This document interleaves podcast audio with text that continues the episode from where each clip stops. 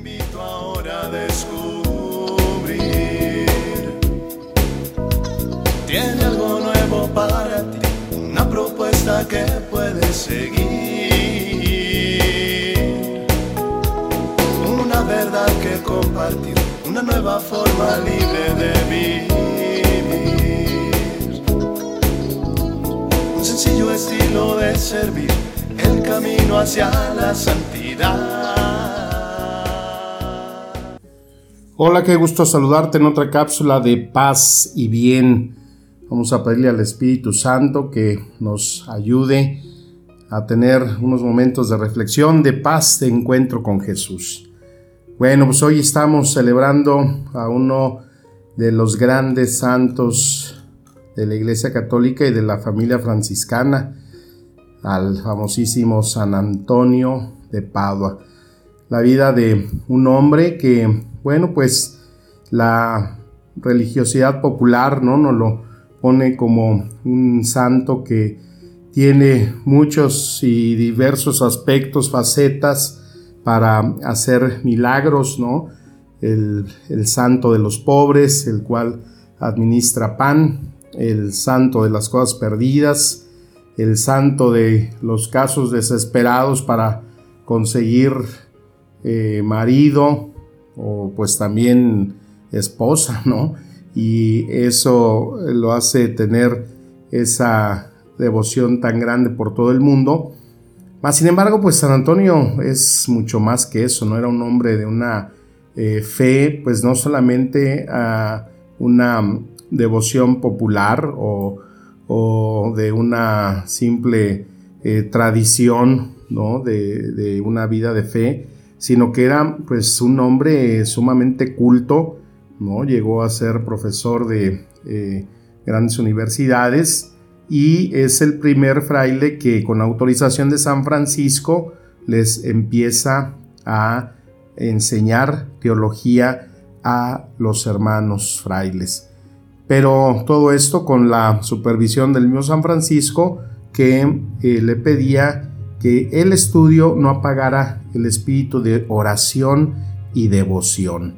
Entonces eh, son incontables ¿no? los milagros que se narran a través de los tiempos y de la intercesión que eh, da San Antonio, pero en realidad pues ya estudios más serios eh, se reducen a muy pocos los milagros que se pueden comprobar milagros que pues eh, a través de esa certificación que la iglesia siempre eh, busca y estudia para que sea verdadero eh, milagro, pues se autorice. San Antonio de Padua es el santo que más rápido se ha canonizado, ¿no? En menos de un año, unos ocho nueve meses, ya era el santo, ni siquiera San Francisco. San Francisco tardó un par de años, tanto era ese eh, fervor, tanto era ese volcamiento de la gente a pedir esa intercesión que lo ayudara eh, a través de eh, este santo que pues gozaba de ese favor, de esa misión que Dios le encomendó. Y bueno, pues uno de los eh, aspectos en los que más se busca a San Antonio, pues es cuando se esa expresión, ¿no? De que si andas buscando eh, novio, marido, eh, pues pongas a San Antonio de cabeza. Y es que cuenta la historia que había una mujer, una señorita, pues que se quería casar y su mamá le dijo, pues oye, este, encomiéndate a San Antonio. Eh, es muy milagroso y Él seguramente te va a escuchar y va a interceder por ti. Y entonces pues la muchacha empezó a hacer muchas eh, oraciones, a pedirle a San Antonio su intercesión. Pasó el tiempo y pues no encontraba respuesta, ¿no? Entonces eh, pues le dijo a su mamá que ella ya estaba cansada, que el tal santo no hacía ese milagro que tanto le pedía y entonces la imagen que tenía ahí y a la cual pues se encomendaba eh, ellas vivían en un segundo piso, eh, toma la imagen y la avienta por la ventana. Entonces, en ese momento, pues iba pasando un apuesto caballero donde pues recibe el impacto de la imagen en su cabeza y pues molesto el hombre eh, busca ir a reclamar, ¿no? Porque pensaba que era intencionado y cuando toca la puerta y sale la muchacha y él le va a reclamar, pues en ese momento Cupido flecha sus corazones y, pues encuentran ese amor, ella que tanto buscaba, y este muchacho pues también se encuentra con este amor de su vida. Y por eso de ahí viene la tradición de que a San Antonio de cabeza, ¿no? Que se le pone por este incidente.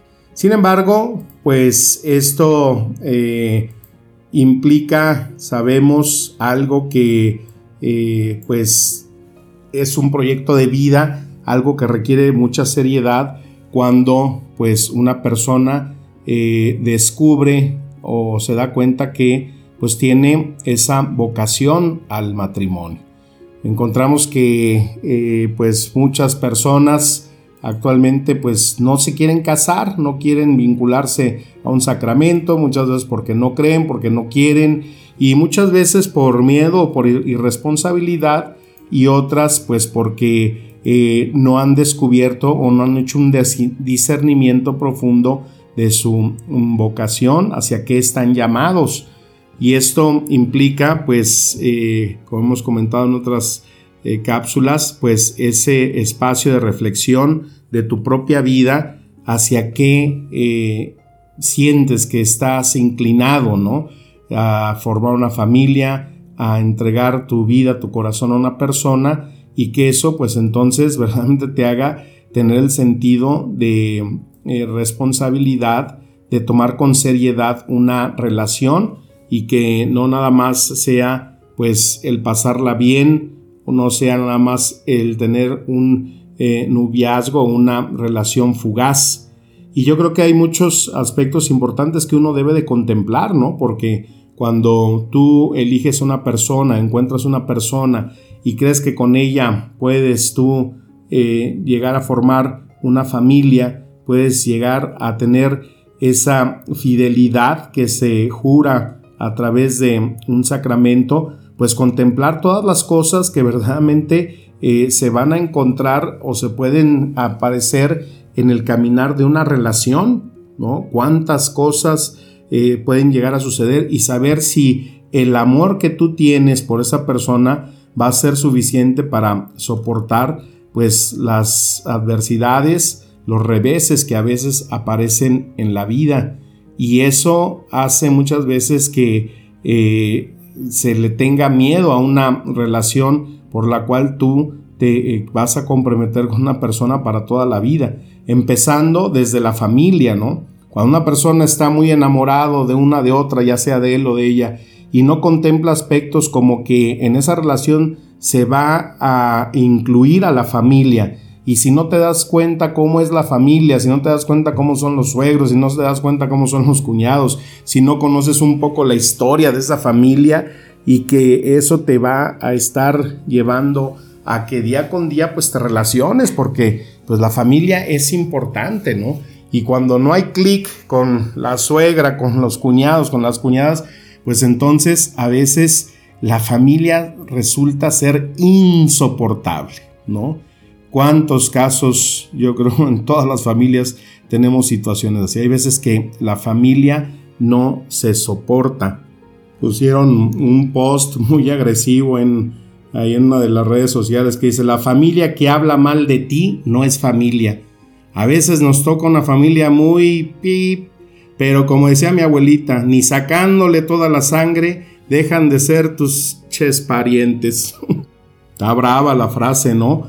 Y, pues eso es lo que eh, nosotros no debemos de perder de vista porque pues si aún teniendo sanas relaciones encontramos problemas, situaciones, pues qué será cuando no hay una buena empatía, cuando no hay una buena relación y sobre todo disposición de saber que si verdaderamente nosotros con la persona que elegimos unirnos, también tomamos a la familia y buscamos eh, ese lugar de amor, ese lugar que verdaderamente podamos llamar hogar, familia, pues eh, no se ha hecho ese buen discernimiento. Contemplar a la pareja como alguien que yo siento que es algo sumamente importante, ¿no? En el que tú, hombre o tu mujer, eh, encuentres a una persona que sea temerosa de Dios. Quizás el hombre y la mujer puede tener muchos defectos, pero cuando una persona encuentra y vive en esa presencia de Dios, entonces ahí siempre va a existir el bálsamo tan importante en una relación que se llama perdón. Cuando estás en esa disposición de entregarte en un sacramento, si te casas por la iglesia, si entregas eh, tu ofrecimiento, tu deseo de permanecer en las buenas, en las malas, en la salud, en la enfermedad, en la riqueza y en la pobreza, y está sustentada en esa presencia de Dios, entonces no eso no quiere decir que haya ausencia de problemas, de situaciones, sino que siempre Dios va a poner en el corazón de la persona que vive con ella esa eh, importante eh, dosis de perdón en el corazón, ese crecimiento de amor, porque al final de cuentas el que tú quieras unirte a una persona para toda la vida va a tener como finalidad la santificación. ¿No? Porque pues tú te unes a una pareja, se conocen, conviven, el otro aspecto pues es la procreación si tienen hijos y el tercero pues es el más importante, santificarse a través del matrimonio. Y si no están bien claros estos conceptos, pues lo más seguro es que eh, esa relación pues eh, no tenga una buena cotidianeidad y mucho menos una gran duración. Cuando él no es cercano a Dios, cuando ella no es cercano a Dios, cuando uno tira y el otro afloja, cuando no se vive en ese círculo eh, de amor con Dios, entonces ahí la relación es sumamente difícil. Por eso creo que el principal aspecto para una relación no solamente es pedirle a San Antonio que te consiga eh, a esa persona para eh, realizar y, y caminar en, en, tu vida, sino que en esa oración que se hace hasta jocosamente, que dice, oh San Antonio bendito, a ti te suplico llorando, que me des un buen marido porque ya me estoy quedando. Pues a lo mejor suena graciosa la oración, de hecho yo tengo la experiencia que a tres muchachas, que les dije y rézala como si fuera el alimento tres veces al día, si puedes más con mucha devoción. Encontraron verdaderamente buenos hombres, porque la oración dice eso, ¿no? Ayúdame a encontrar un buen marido, ¿no? O sea, o ayúdame a encontrar una muy buena esposa. ¿Y qué quiere decir que sea eh, bueno o buena? Pues no que eh, tengan cara de ángeles, ¿no? Sino que, como decía, sean personas que aman a Dios, temerosa de Dios, y que, como me dijo una vez, una persona, yo le pido a Dios que mi esposa me lo ame más a él que a mí y que yo ame más a Dios que a mi esposa. Y cuando se tiene eso el concepto muy claro, créeme que una relación tiene un sentido diferente, la relación cobra una dimensión totalmente aparte y verdaderamente cuando se está en ese círculo del amor, porque este eh, sacramento, esta unión entre una mujer y un hombre, pues son el reflejo vivo del amor, tienen que eh, estar conscientes de que se vive y se cree en un Dios que es amor y que este sacramento es lo que nos lo dibuja más perfectamente. Que por la intercesión de San Antonio, todos aquellos que están eh, y quieren tener esa experiencia de amor, pues los ayude y su gracia alcance para que con la misericordia de Dios desprenda aquello que con fe le pedimos de corazón. San Antonio de Padua ruega por nosotros. Que las palabras nos sigan administrando espíritu y vida. Te mando un fuerte abrazo, mi bendición y un deseo de paz y bien. Amén.